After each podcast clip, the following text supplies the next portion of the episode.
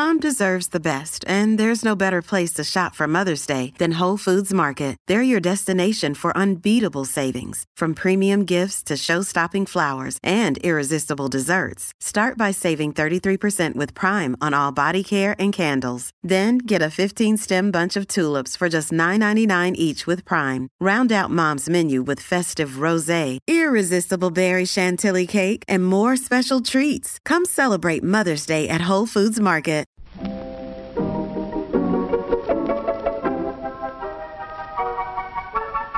Maybe it's just that you don't know how to use social courtesy. Oh, that's old fashioned. Watch how Lizzie Post and Dan Post Senning act as host and hostess. They know that courtesy means showing respect, thinking of the other person, real friendliness. Hello! And welcome to Awesome Etiquette. Where we explore modern etiquette through the lens of consideration, respect, and honesty. On today's show, we take your questions on they them pronouns, sending your married monogrammed thank yous before you're married, how to handle a couple who is asking you to chip in on their wedding tasks, walking through doors, who should go first, and how to let those you've been talking to for online dating know you've met someone. Plus, your most excellent feedback, etiquette salute, and a postscript segment on dining classics. For Awesome Etiquette sustaining members, your extra question of the week is about tipping when your server changes shifts. You can listen to your ads free version of the show with its extra question by downloading it at awesomeetiquette.emilypost.com or on your phone, you can download the Teachable app. All that coming up.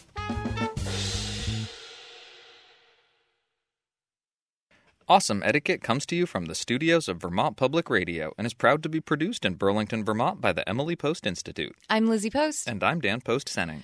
Oh, I've been listening to a book. Do tell. a lot of our audience um, talks about how much just thinking positively and thinking about things in terms of consideration, respect, and honesty has changed their lives. And I know that you and I feel that. We are not perfect in it. It doesn't happen every day, every moment. And we each have Dan. Just so you know, Dan is like miming all this Funniest like yes, faces I can of make. course. I know. We really need to start live streaming this because you are a riot. Cause, but we we talk about how positive they feel and how much it it starts to creep into the rest of their world, and they notice that with their family, friends, or coworker they're having more pleasant experiences. And I am someone who is always in search of that. I like life to be positive. I like seeking that out. And I have a brain that can go fairly negative and can be kind of destructive at times, putting myself down and, you know, believing the things that other people momentarily think about me when they're frustrated, as opposed to believing that they're whole people too and that they have a whole spectrum of perspective on me. So this book got passed to me by my friend Christian Fuchs and it's called Breaking the Habit of Being Yourself. I'm not in love with the title because I'm fairly like pro myself. I'm like, wait a minute, but I like me. I don't need to like break the habit of being me. I just want to improve me, dude. So it's been fun listening to it. But it talks a lot about the negative thought patterns that we create and how we can break free of those patterns. And I've noticed in my own life over the past four years, I had to make a major mental break. I was living in that that space of like everything's always wrong, nothing's ever going right. Like people aren't understanding me, I'm not being valued. I mean, just all those negative thought patterns and over the years as they build up it becomes just how you think. And i knew i needed to change this a couple years ago. And a lot has changed and i'm i'm in a much like happier mental state on a regular basis. But this book really dives deep into some different ways of thinking and some ways to connect the energy that we all feel to practical applications in our daily lives and in our ways of thinking to help break free of these negative patterns. So I've heard you talking about this book because Yeah. I, I can tell as you've worked your way through it, you've been thinking about Yeah, it. yes. One of the things that I've really liked is hearing you talk about the mechanics of change. Yeah. And it's a theme that's emerged for me. I just got back from two full days of teaching, and I, I noticed over two days of teaching, talking a lot about creating good habits and approaching the whole idea of a training with a willingness to change, to even make small improvements to to make an effort to do little things differently and that there are potential rewards to be reaped. So I've been also thinking about where change works, how to make change work, what are the potential benefits, but also how you then establish habits that are habits that you feel work for you, how you evaluate habits old habits Yeah, and yeah. it's a big part of for me this show the way we've made a habit of having this discussion i've noticed it has had impacts positive impacts for me as well i notice when i'm standing in front of audiences and i'm talking and i'm giving advice i will often be reflecting on how boy i've been giving this advice for long enough it started to make an impact on me You. Yeah. and it's almost hard to think back like you say four five eight ten years when we really started having this discussion in a intentional way working for emily post and to remember what it was like to not be having this discussion about thinking about others assuming the best operating from a Well, I think perspective of consideration respect and honesty I think one of the things you're experiencing is what he's talking. Uh, sorry, the author of the book is Dr. Joe Dispenza, and what he's talking about is often allowing for the self you have and the self that you think on the inside to really be the self that you live on the outside, and. I mean, to do it in every single moment with every single thing is almost impossible, but not. And I like the idea of trying to have it all match up because it's easier to balance. It's easier to live in a world that you think and to think the world that you live. And it's a really impactful thing. Um, I've been really impressed with how when my brain starts going to the negative places, the put down places, either towards myself or to someone else, the number of times that I stop myself in that thought pattern and say, how on earth is this serving anything other than to put me in a more negative mood? When I see a picture of a singer that I don't think is a particularly good singer, and yet, you know, I don't know, people people totally love this person, everything.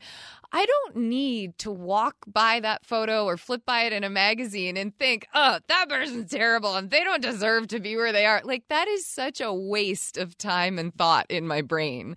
And I'm liking the fact that I'm having those moments where I say, yeah, no, no, no, don't spend your time here. Like, let's go back to we're about to walk in and do the podcast. And this is one of my favorite times of the week. And that's awesome. so again, the book is called "Breaking the Habit of Being Yourself." Um, it does kind of connect the the physical world and the energy world, and it, it pulls some really interesting concepts and and truths from neuroscience into the idea of how you can be reworking your brain so that it serves you better and that you're more connected in the world that you're living in. i'm intrigued I've sent it to you, so I'm hoping it's on your your listen list. I will take a look we have a show to get to Yes, we do. should we get to it Let's do it. Awesome Etiquette is here to answer your questions on how to behave. If you have a question for us, you can email it to awesomeetiquette at emilypost.com. You can leave us a voicemail or text at 802 858 KIND. That's 802 858 5463. You can also reach us on Twitter or Facebook. Just use the hashtag awesome etiquette with your post so that we know you want your question on the show. Sustaining members, remember to put sustaining member in your subject line. Awesome Etiquette gets support from Storyworth. There are some stories about your mom's life that you truly never get tired of hearing. From hilarious to heartfelt, tear jerking to plot twisting, mom's retelling of the events always brings a bit of joy. Just in time for Mother's Day, we here at Awesome Etiquette found the perfect gift that can capture all of your mom's stories for your family forever. It's called Storyworth. Storyworth helps you preserve precious memories and stories from your mom or a mother figure in your life for years to come. Here's how it works. Each week, Storyworth emails your loved one a thought provoking question that you get to help pick. What was your first job? Who was your first crush?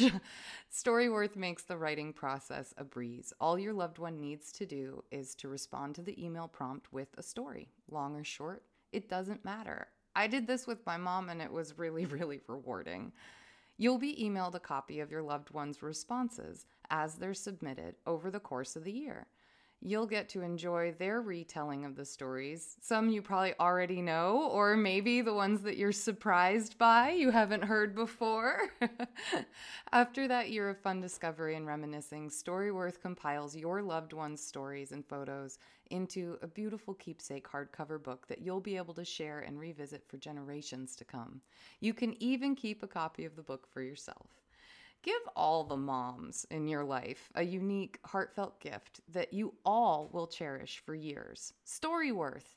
Right now, save $10 on your first purchase when you go to storyworth.com slash manners. That's Storyworth, S-T-O-R-Y, W-O-R-T-H dot com slash manners. It's manners with an S to save $10 on your first purchase. And now back to our show. Our first question is titled The New Normal.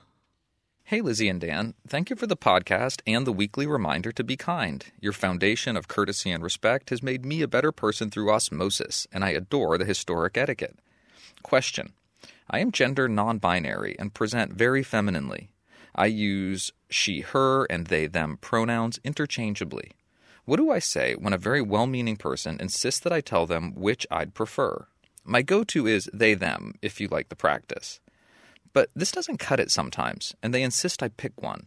I've had a similar frustration in the other direction when people go by multiple names equally, so advice for receiving this kind of ambiguity would also be appreciated.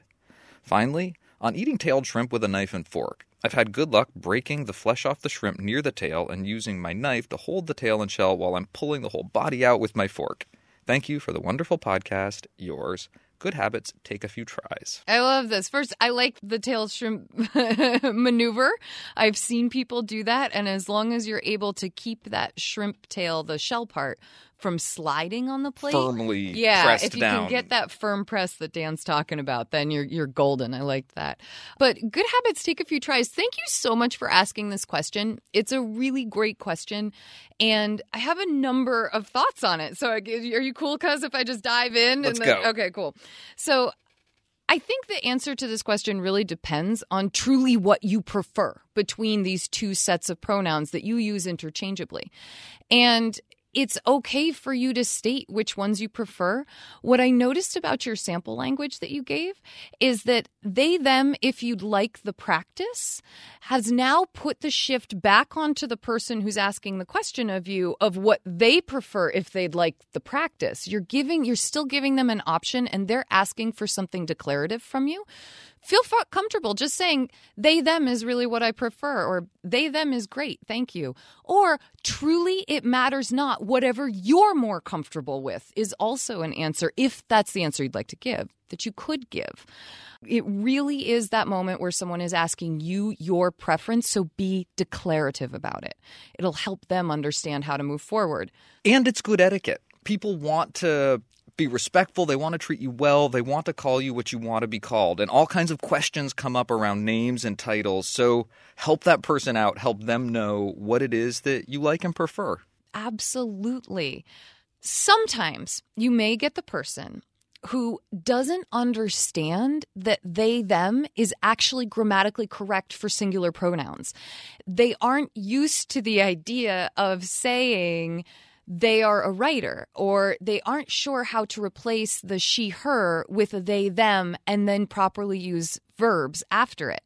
And I was really happy to turn actually to mypronouns.org, which I thought did a really great job of identifying the they them pronouns. What I loved about Yeah. this is that they have sample language, sample it's scripts. really good sample scripts. For practicing new things, Yes. as we talk about on the show, those sample scripts are so helpful. They're even helping through some of the perceived grammatical blunders that are stopping people from wanting to use they them. So one of the examples I had thought of was, you know, oh, you could you could say something like, you know, Kendall lives in Fort Lauderdale. They are a writer for the local paper. That's not what everyone is used to in their everyday language. They are a writer for the local paper to be a singular, but the more practiced you get at saying it, the more comfortable you are. And it's it's just not complicated. It just takes a few tries, just like you're saying. But I loved how mypronouns.org put it. They said, here's an example of how you would go through the theys and the thems and the themselves and the theirs with the proper verbiage. They are a writer and wrote that book themselves. Those ideas are theirs. I like both them and their ideas they really want you to note that the they pronouns are singular and they refer to an individual, but the verbs are conjugated the same way the plural they verbs are conjugated. So you're using are, you're using that plural verb. And I'm learning right along with you. We learn new things every day. we really do. We really do. MyPronouns.org also noted that when you're using this singular pronoun set, many people use themself rather than themselves, even though both are typically acceptable this is something I've noticed a lot in our writing that we actually put out. There are multiple times where we will go to the they them pronouns just to avoid the, the constant he, she, he, she, he, she, and also to make sure that people who identify with they are being included and they're seeing that as an experience. And it's not just, oh, and then there's this other option for this other set of people who operate differently. And I actually, in one of my recent books that's coming out, I said I really want to make sure we're alternating as much as possible between these three, and they, them can be used as a singular pronoun. And I would like to see that. That was a discussion you were having was, with a copy editor. You got it. It was an actual discussion that happened um, because I, I we want to be intentional and inclusive about this. So, what about the other side of the equation? What about oh, someone who's hearing you know, I've got a couple of names or a couple of titles that I'm equally comfortable with. You and I go through this because you are Dan, Daniel, and to a very limited few, Danny. And I True. am to a very limited few, Elizabeth. And then much more limited. Like, I mean, so limited, it's not even like they know not to introduce me as, as Elizabeth. And then I am Lizzie to everyone. And then I am Liz to a select set of people who are like close Emily friends Post and family. To a small subset. Yeah, exactly. And Emily Post to a small subset of people. Good, good one, cuz. Um, but it's it's funny. I feel your pain in this because it's very hard when someone calls you calls me Liz I feel um, snobbish. I'm just going to say it. If I turn around and say, "Oh, actually, I prefer Lizzie. Liz is really what my close friends and family call me." So often I'm in this situation where my close friends and family are around and they're calling me Liz because that's their shortened nickname for me. I'm introducing myself as Lizzie, and the person receiving that introduction doesn't know whether they should be calling me Liz or Lizzie. It it happens all the time. And I think one of the best things that you can just do is introduce yourself the way you'd like to be called. And you can say, yes, some people shorten it to Liz, but I do prefer Lizzie. Or if it's not a preference, you can say, some people end up shortening it to Liz. I introduce myself as Lizzie. And that's the line I let people know that when I'm making introductions, I say Lizzie. Like, what do you do for Dan and Dan and Danny? Daniel and Danny. different mediums I go with different things. I usually write Daniel. I usually introduce myself as Dan. That mm-hmm. in person greeting is often more informal. If I'm wondering what to call someone, I go with what the introduction was made as. Mm-hmm. And then I wait to modify until I've been invited to modify mm-hmm. or I'm really pretty sure that it's going to work. But that example you gave of being introduced as Lizzie, but then being around people that call you Liz is a great reminder not to just jump to the nickname or the short name or the more informal. That stick with that title, stick to that full name, stick to the thing that someone says. Hi, I'm Daniel. It's Daniel, it's Daniel, it's Daniel. No, no, no, please call me Dan. People do it all the time. Now it's comfortably Dan. And that's it's not quite a host guest dance, but it's it's about respecting names. People's names are so important. And people want to get names right. They want to do it for the right reasons. We all want to get other people's names right. And if there's any question, use all the clues that you have, but stick to that that first introduction, the thing that was offered when you first met someone. If you really want to change it, you can always ask. Mm-hmm. You can say, I always think of you as Liz. Do you mind if I call you Liz? And I'll often say no. If it's easier and it helps you remember, no worries. I'm learning how to use they them pronouns. Would it be okay if I chose that option if an option is given? And now you've sort of opened up a discussion a little bit and you've acknowledged that this is new language for you and you're open to a discussion about it. Good habits take a few tries. Thank you so much for giving us this question. I am hoping that we encounter a lot more theys and thems regularly out in the world. And I hope that whatever pronouns you prefer, that people are choosing to respect you by using them. A well mannered group, aren't they? You notice their good manners right away. Good manners make good first impressions. And because your manners are showing all the time, they have a lot to do with how well people like you. Our next question is titled Tempting, but wait. Hi, Lizzie and Dan. I'm getting married in about two months. My fiance and I have begun to receive some gifts off our registry. When do we need to send thank you notes? I had been planning on waiting until after the wedding because I wanted to either get thank you cards with a picture from the wedding or get stationery with our new monogram. However, I am feeling uncomfortable with waiting so long not sending the thank you notes. I have considered just getting monogram stationery and sending them now, but it seems wrong to send something out with my first initial and his last initial before we're married. Should I just suck it up and get more generic thank you cards to use for gifts we receive before the wedding? What's a bride to do? Thank you for all your help. You are correct in your impulse that you don't want to be using a married monogram yet. And I am really appreciating your enthusiasm for getting some stationery with that new monogram. Are you, Dan? I am. Someone who enjoys a good stationery wardrobe. Um, I, I understand that that anticipatory feeling and just wanting to get it and, and even seeing how it would be appropriate for this use, but it's really not until the wedding happens.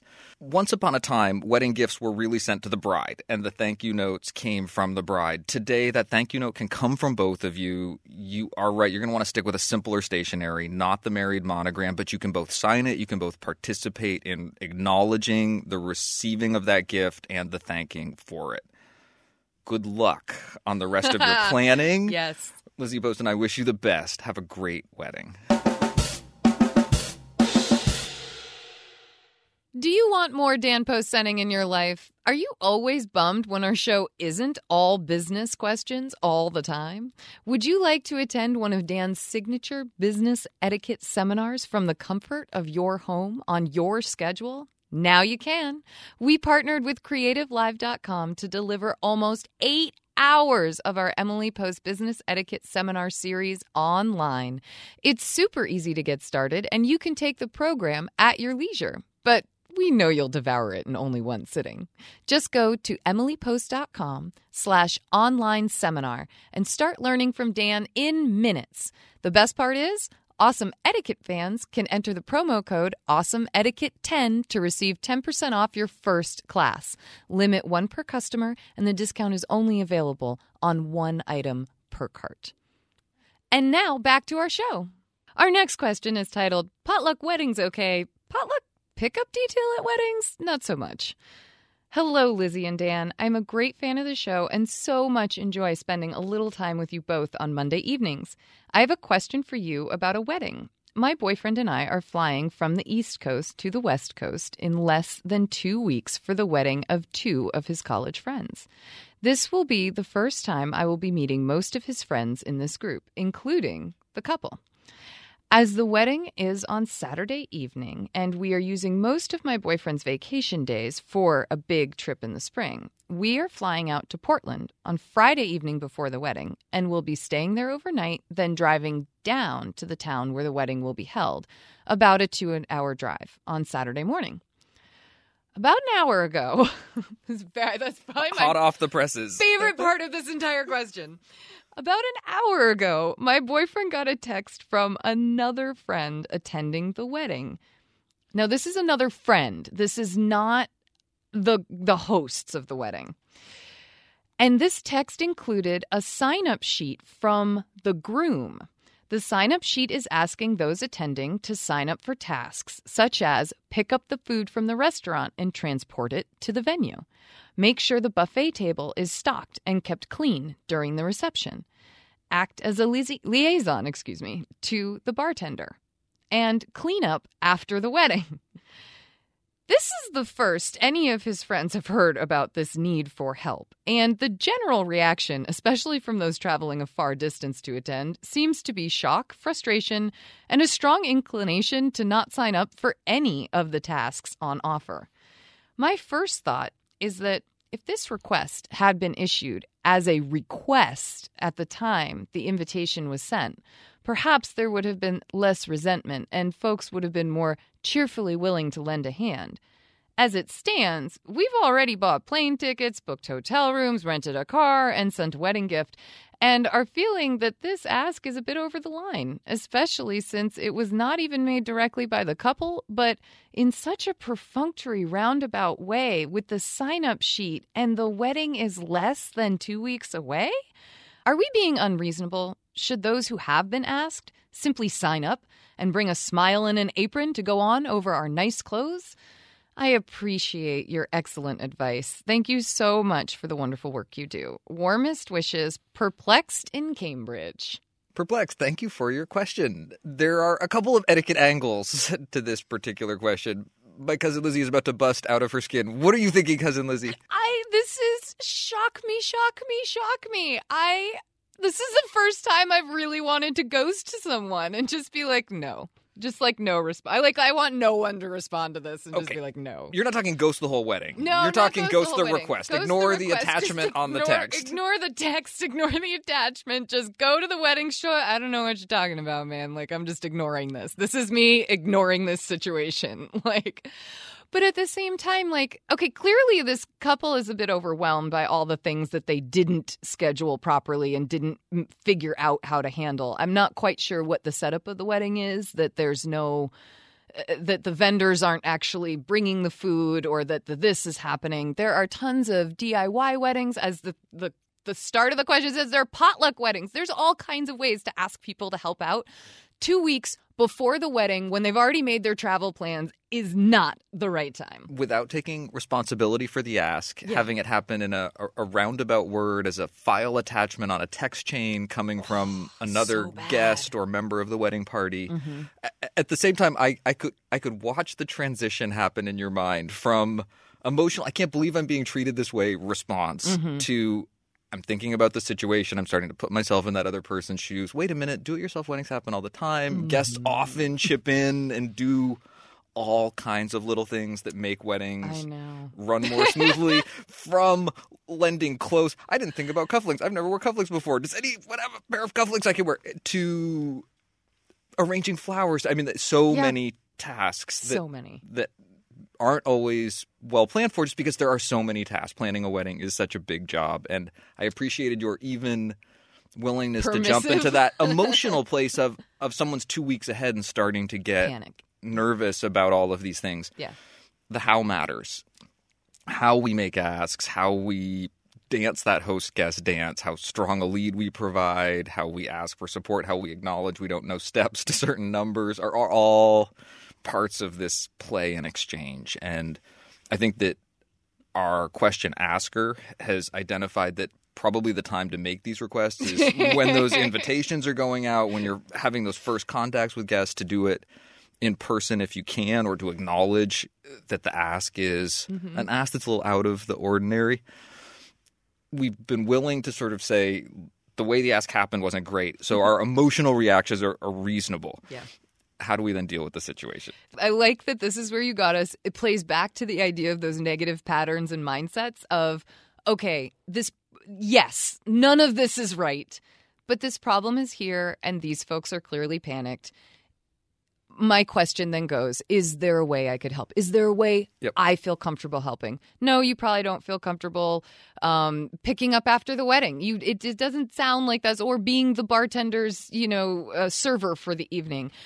But you guys are driving down. You might actually be able to go pick up that food at the restaurant and bring it with you to to the wedding, and that might be the easy one to check off the list. I feel I, I do feel rough for whomever decides to take up the other options on the list, like cleaning up and everything.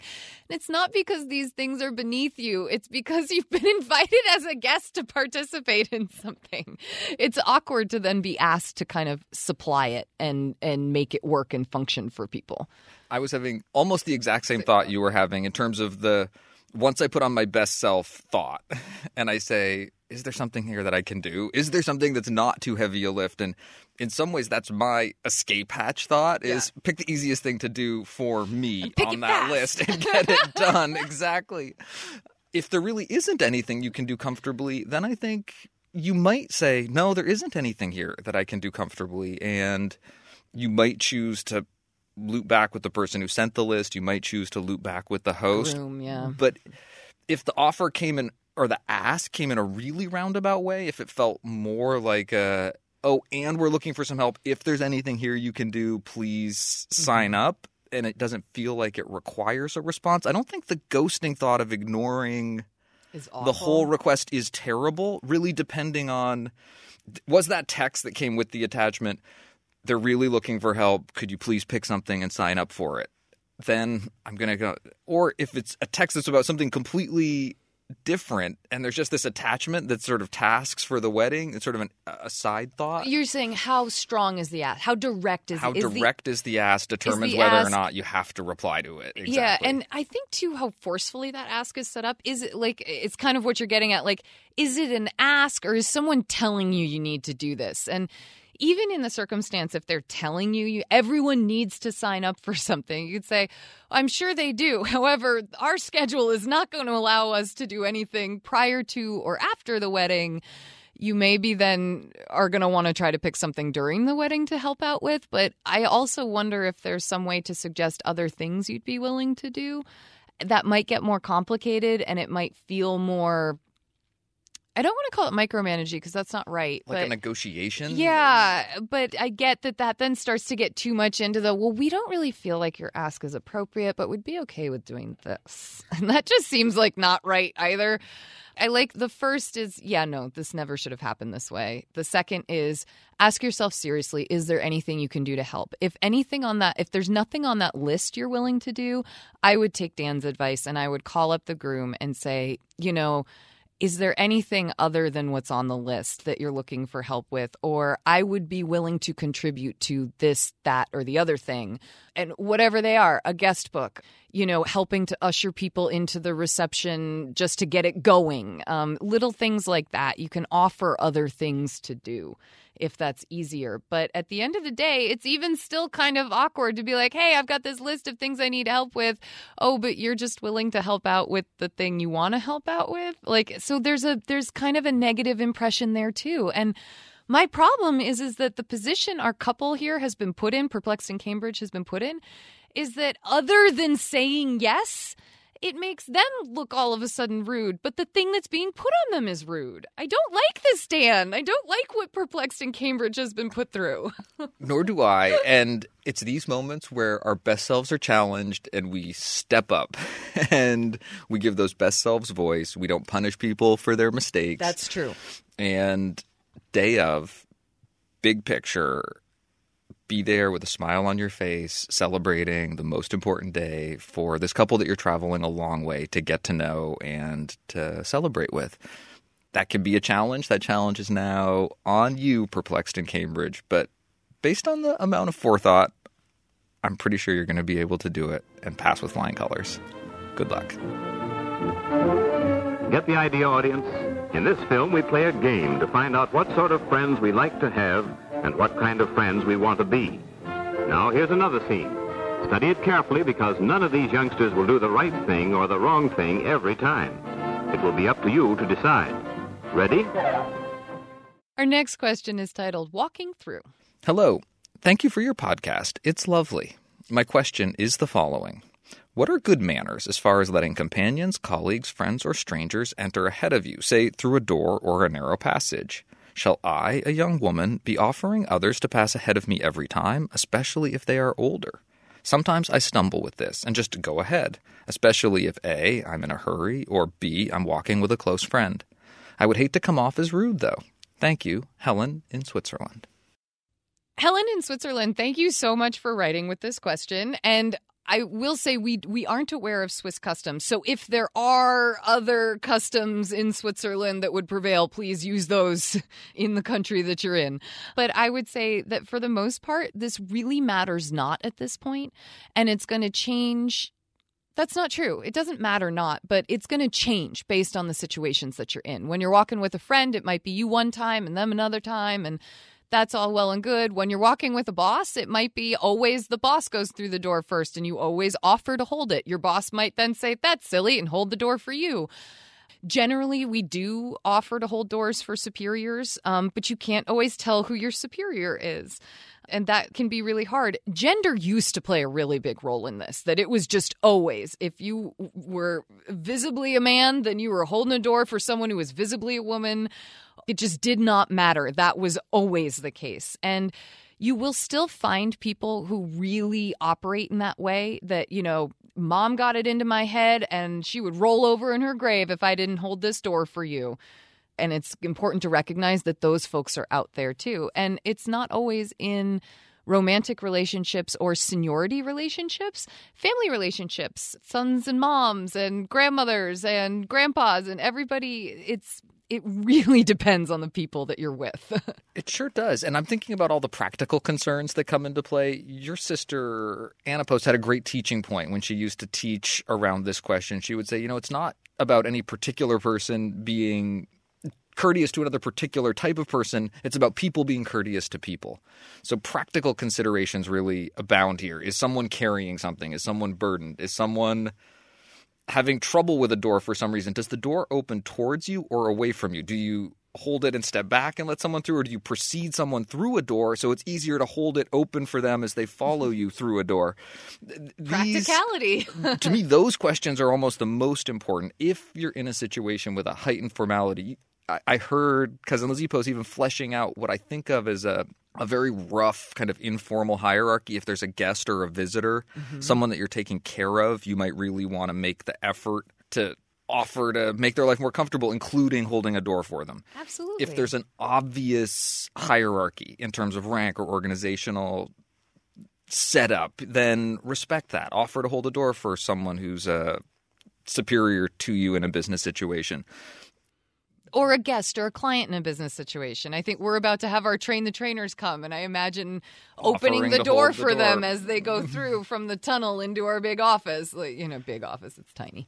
but no, absolutely. Yeah. That, that's exactly the kind of picture that you're painting as a host. You want to be welcoming and gracious and make those efforts all other things being equal, maybe respect elders, play that role, force an elder. At the same time, you don't want to force that on anybody. And then the same thing with gender. Um, so, first tier consideration for me is practicality. Second tier is thinking about those structures of doing things for other people. And my parting thought is make the effort, do it. It's so nice to have someone hold a door for you. And I also think about timing. It's, is, is that door going to be closing on the person following behind me? And if that's the case, just pausing half a second to hold that door open for someone who might not even be the person you're with, but someone else around you is such a nice thing to do. I love that you're thinking about this, and I just want to encourage you to keep it up, whatever the situation demands.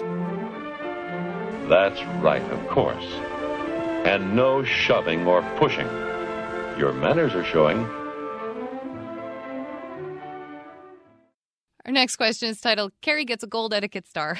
Dear Lizzie and Dan, thank you for the wonderful podcast. A friend suggested awesome etiquette to me a year ago, and I'm having fun working my way through past episodes. On episode number 159, the idea of ghosting at a party was discussed. My question is on the topic of ghosting, but in regard to online dating. Don't worry, it's not about ditching your date during the outing. That would be terrible. Although we've addressed that question. In the age of online dating, many messages are often sent back and forth before an in person date occurs. Recently, I met someone on a dating app, and within a few weeks of going on dates, we have decided we want to only see each other. Yay! Yay! While this is exciting, I am wondering what to do with the messages still sitting in the inbox. Some of them were people I had been exchanging messages with prior to meeting my new boyfriend. What is the correct etiquette in terms of responding to dating app messages once you have started dating someone exclusively? It seems rude to ghost those you had been messaging with. But the nature of the world of dating apps is that often people just stop responding once they are uninterested. I am curious about your perspective. Thank you for your consideration of my question. Take care, Carrie. Carrie, you, my friend, are really thinking of others. And I gotta say, that's awesome. as someone who who has been ghosted in such a way, it would be nice to know whether or not someone was just over it, moving on. Like Had found something else Yeah. that has nothing to do with me. yeah, exactly, exactly. And when you've been having nice conversations with someone, I think it is it is nice to let them know, hey, just so you know, I did start seeing someone recently.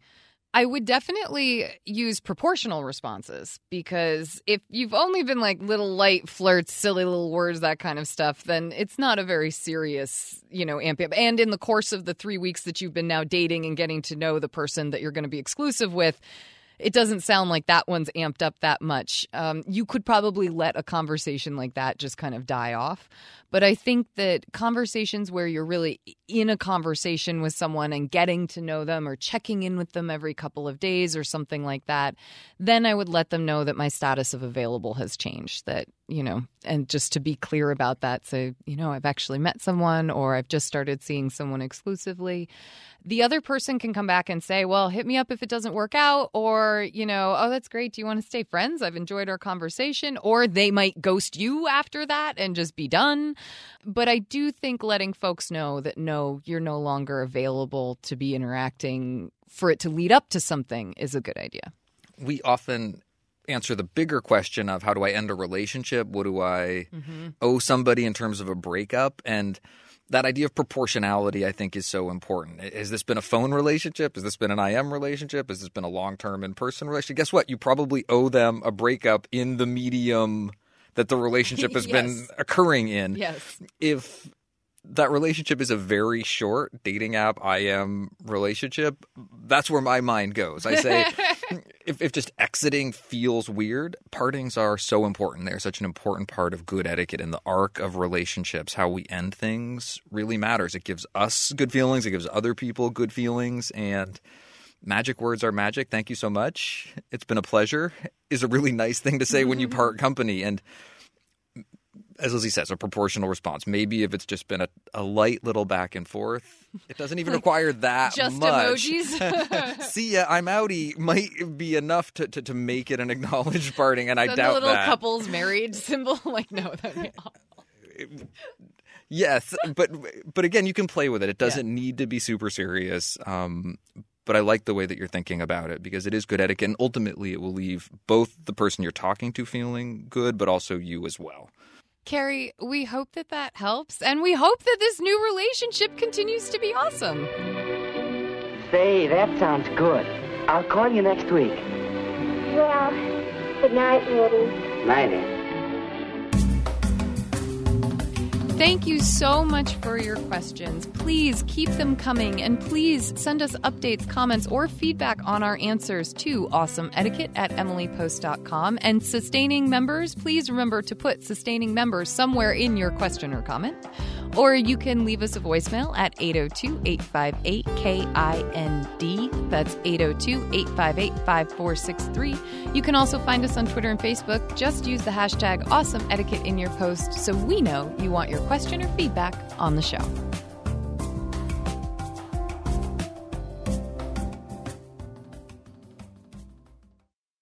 Each week, we like to hear your thoughts about the questions we answer and the topics we cover. Today, our feedback also comes with a bit of a question. Both do, yeah. Hi, Lizzie and Dan. I've been listening with interest as you've discussed the etiquette around handicap bathrooms on the podcast. I had a related situation recently, and I'd love to hear your take on it. I was out to dinner, and the restaurant had two single stall restrooms, one marked for women and the other for men. Both were occupied, with three women, including myself, waiting. The first to open up was the men's restroom, and a woman walked out. The next woman in line went in. While we were waiting for another room to open up, a man joined the line. So there were now two women and one man waiting in line. The men's restroom was again the next to open up. Should the man have the next turn for this open stall, or should it go to the next person, a woman, in line? As a spoiler, I'll tell you what happened. the next person, a woman, took the stall. More people, about two to one women, entered the line, and we all decided to ignore the gender signs and use the next stall available. I thought it was lovely, as these single stall gendered restrooms have always seemed terribly inefficient and pointlessly gendered to me. Also of note, this was in North Carolina, where we just went through quite the bathroom public gender controversy. Thanks for considering this etiquette conundrum. I look forward to hearing your perspectives. Best, Kate in Durham. I love this question because how many times have you been in this situation where it's it's a male and female restroom, the line's like, you know, long, and you're just really trying to get people through. I fully admit that without actually thinking it's quote unquote the right thing to do, I probably would have leaned to the gentleman in line and say, you know, it's labeled men's. Do you want to take advantage? But I know that that gentleman would never say yes unless he maybe had an emergency situation going on. So I, I like the fact that the woman who was next in line just went to the next restroom. I am with you. I have often wondered if it's a single stall, why are you identifying one as male and one as female?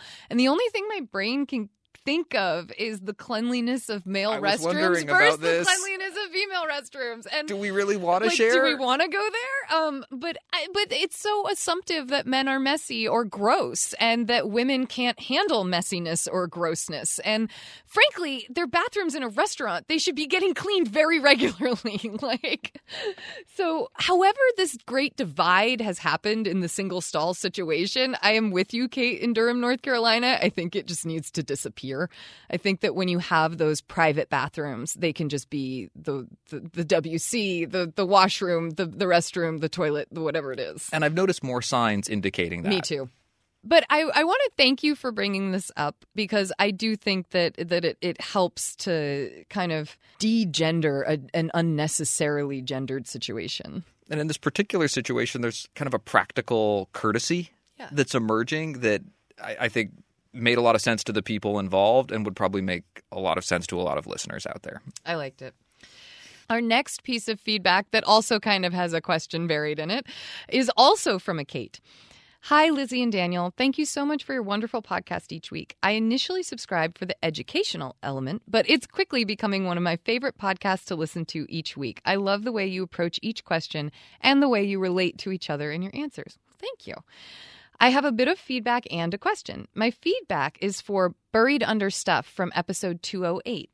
My son is currently the only grandchild on my husband's side of the family. And like this person's family, my husband's family is also very generous, especially around the holidays. I find two things help us minimize the amount of stuff that is accumulated around our house. We don't buy our son toys. On birthdays and around the holidays, our gifts to him typically include an experience with perhaps a small item for him to unwrap. For example, when he turned three, we surprised him with a trip to the fire station for a tour. It was an experience that he commented on for the next several months. Because of this, we leave room for my son to receive larger toys from extended family members. So cool. I know. I thought this made. I I was like, that's someone who's thinking. a little checklist note- going note- on in my mind. Note to self: I will be taking my nephew, who just learned to walk, to the fire station.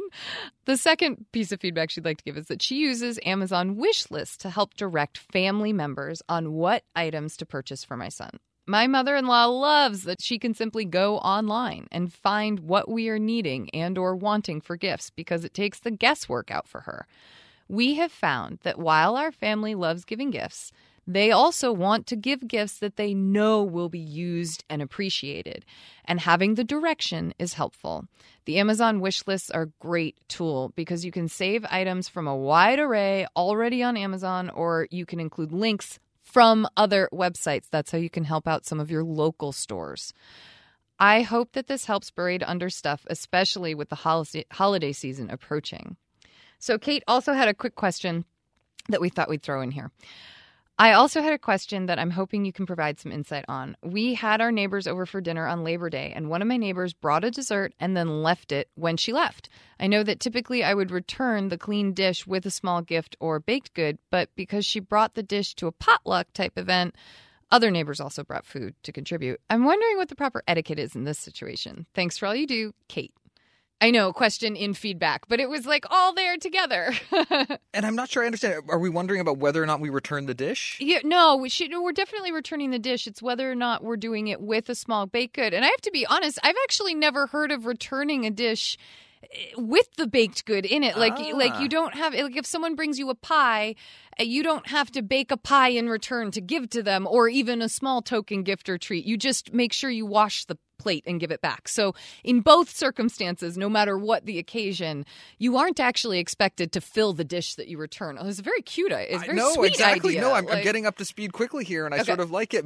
But no, it's not what I would be expecting of myself. No, no, Yeah. no, no. So we hope that that helps. And uh, I'm still just, I'm so jazzed on your feedback. I love this idea. Me too. I've learned so much from one piece of feedback. This is phenomenal. Kate, thank you so much.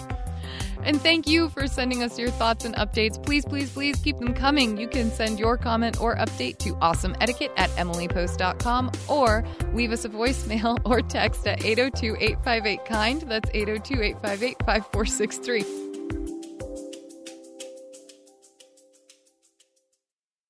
Hey, it's time for our postscript segment where we dive deeper into a topic of etiquette. And today's postscript is all about the classics. Dan, I love what you've written here. This is so classic. This is like Dining classics within classics. Yeah, exactly. dining classics. I was on the road last week. I was doing a lot of teaching. There were big dining etiquette components to the teaching I was doing, and some of the favorite material was dining. And it just reminded me how essential dining etiquette is to the Emily Post tradition and what we offer and what people, I think, like and expect from us. Dude, are we going to etiquette geek out right now?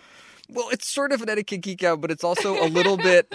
This is the stuff that in Emily Post's first edition of Etiquette, the 1922 edition, she called Etiquette Kindergarten.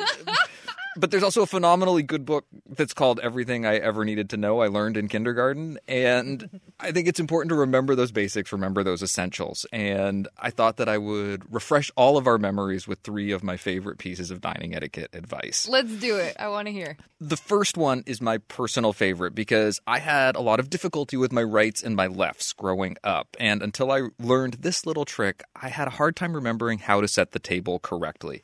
If you can spell the word forks, you can remember how to arrange your forks, your knives, your spoons, and your dinner plate on the table.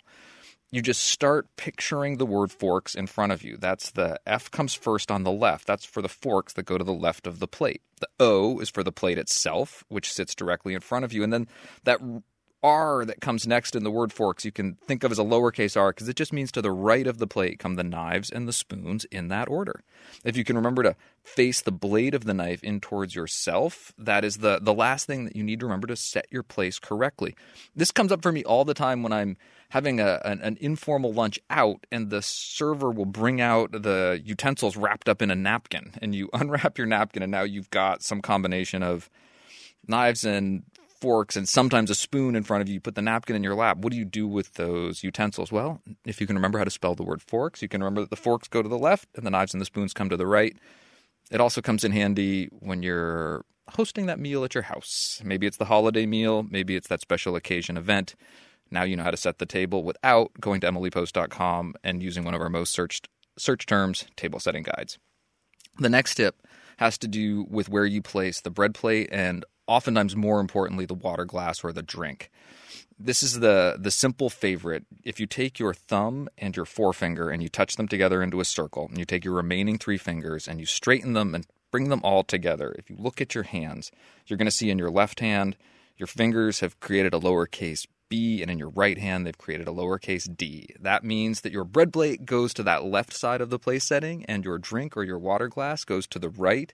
That b and d work if you're holding them up in the air in front of you. They also work if they're sitting down discreetly in your lap. So when you sit down at that crowded table at your next event and you're wondering, which water glass do I pick up, or which bread plate do I drop this roll on in front of me, now you know. The final tip comes from the end of the meal. It has to do with placements of utensils at the end of the meal. And there's all sorts of subtle signals that people think about during the meal that hosts give guests, that guests give hosts. This is a really strong signal. This is an important piece of table manners, an important part of dining etiquette. During the meal, when you set your utensils down, if you're eating continental style, and we're going to touch on continental and American style in a coming postscript, it's its own thing. the handles of your knife and fork are going to be facing away from each other. If you're eating American style dining, the knife is most likely going to be at the top of the plate, and the fork is going to be kind of at a diagonal, sitting off the side of the plate.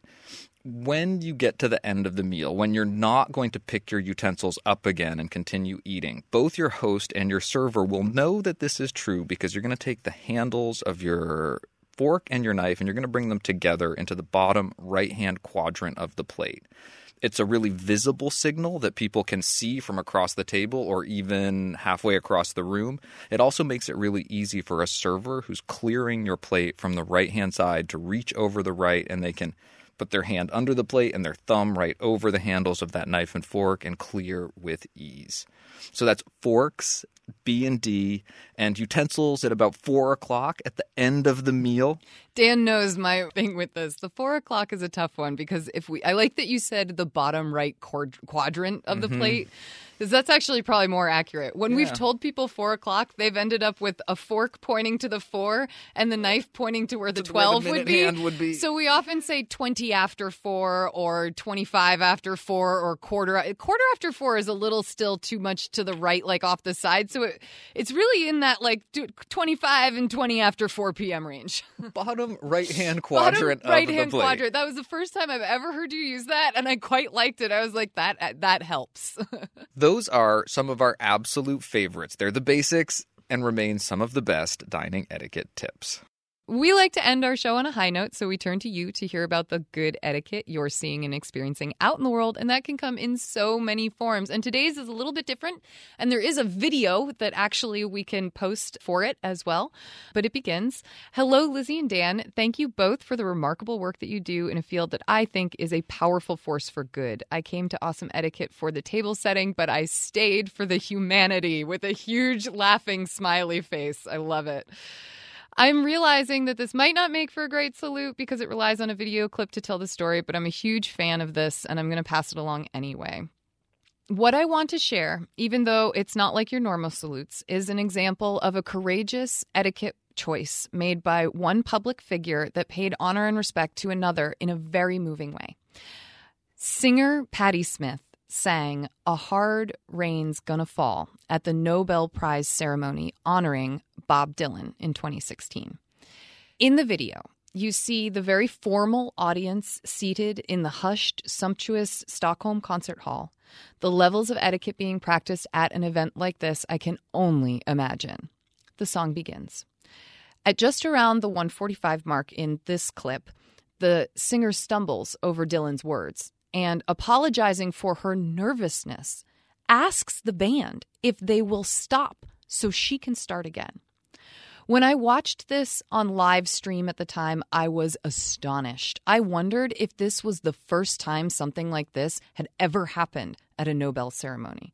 I imagined how hard it must have been in Ms. Smith's position and delighted she decided in favor of doing justice to Dylan's words, appropriate since he was being awarded in the field of poetry. The camera pans around the crowd of dignified and literally crowned heads, and you feel their movement to support her. And she does begin again after receiving their warm applause. Maybe I'm just an etiquette nerd, but I saw this as a powerful display of consideration, respect, and honesty under extraordinary circumstances. And you can certainly feel the true spirit of etiquette's generosity in the audience's response, answering back in a rarefied example of the host guest dance. Just amazing, Betsy. Thank you. Thank you so much for sending this to us and for observing a moment like that and really i mean i'm i'm hearing years of our show like come back through through this particular etiquette salute example It's often those difficult moments where we talk about you have your opportunities to shine, and it looks like this was one of those times where that really happened. And it is a, a lovely salute. and how much better as Patti Smith to know that you got the chance to deliver the song in full in its correct wording and everything and that that to me is it is it's a courageous moment and it's a really respectful moment very very cool We want to thank everyone for listening and also thank everyone who sent us something. You can send us your next question, comment, or salute by email to awesomeetiquette at emilypost.com. You can leave us a message or text at 802 858 KIND. That's 802 858 5463. On Twitter, I'm at Daniel underscore post. and i'm at lizzie a post that's lizzie with an E. ie On Facebook, we're Awesome Etiquette and the Emily Post Institute. please consider helping us out by becoming a sustaining member. You do this by visiting awesomeetiquette.emilypost.com. You can also subscribe on iTunes or your favorite podcast app for nothing. And please, if you love the show, consider leaving us a review. Our show is edited by Chris Albertine. Thanks, Chris. Thanks, Chris.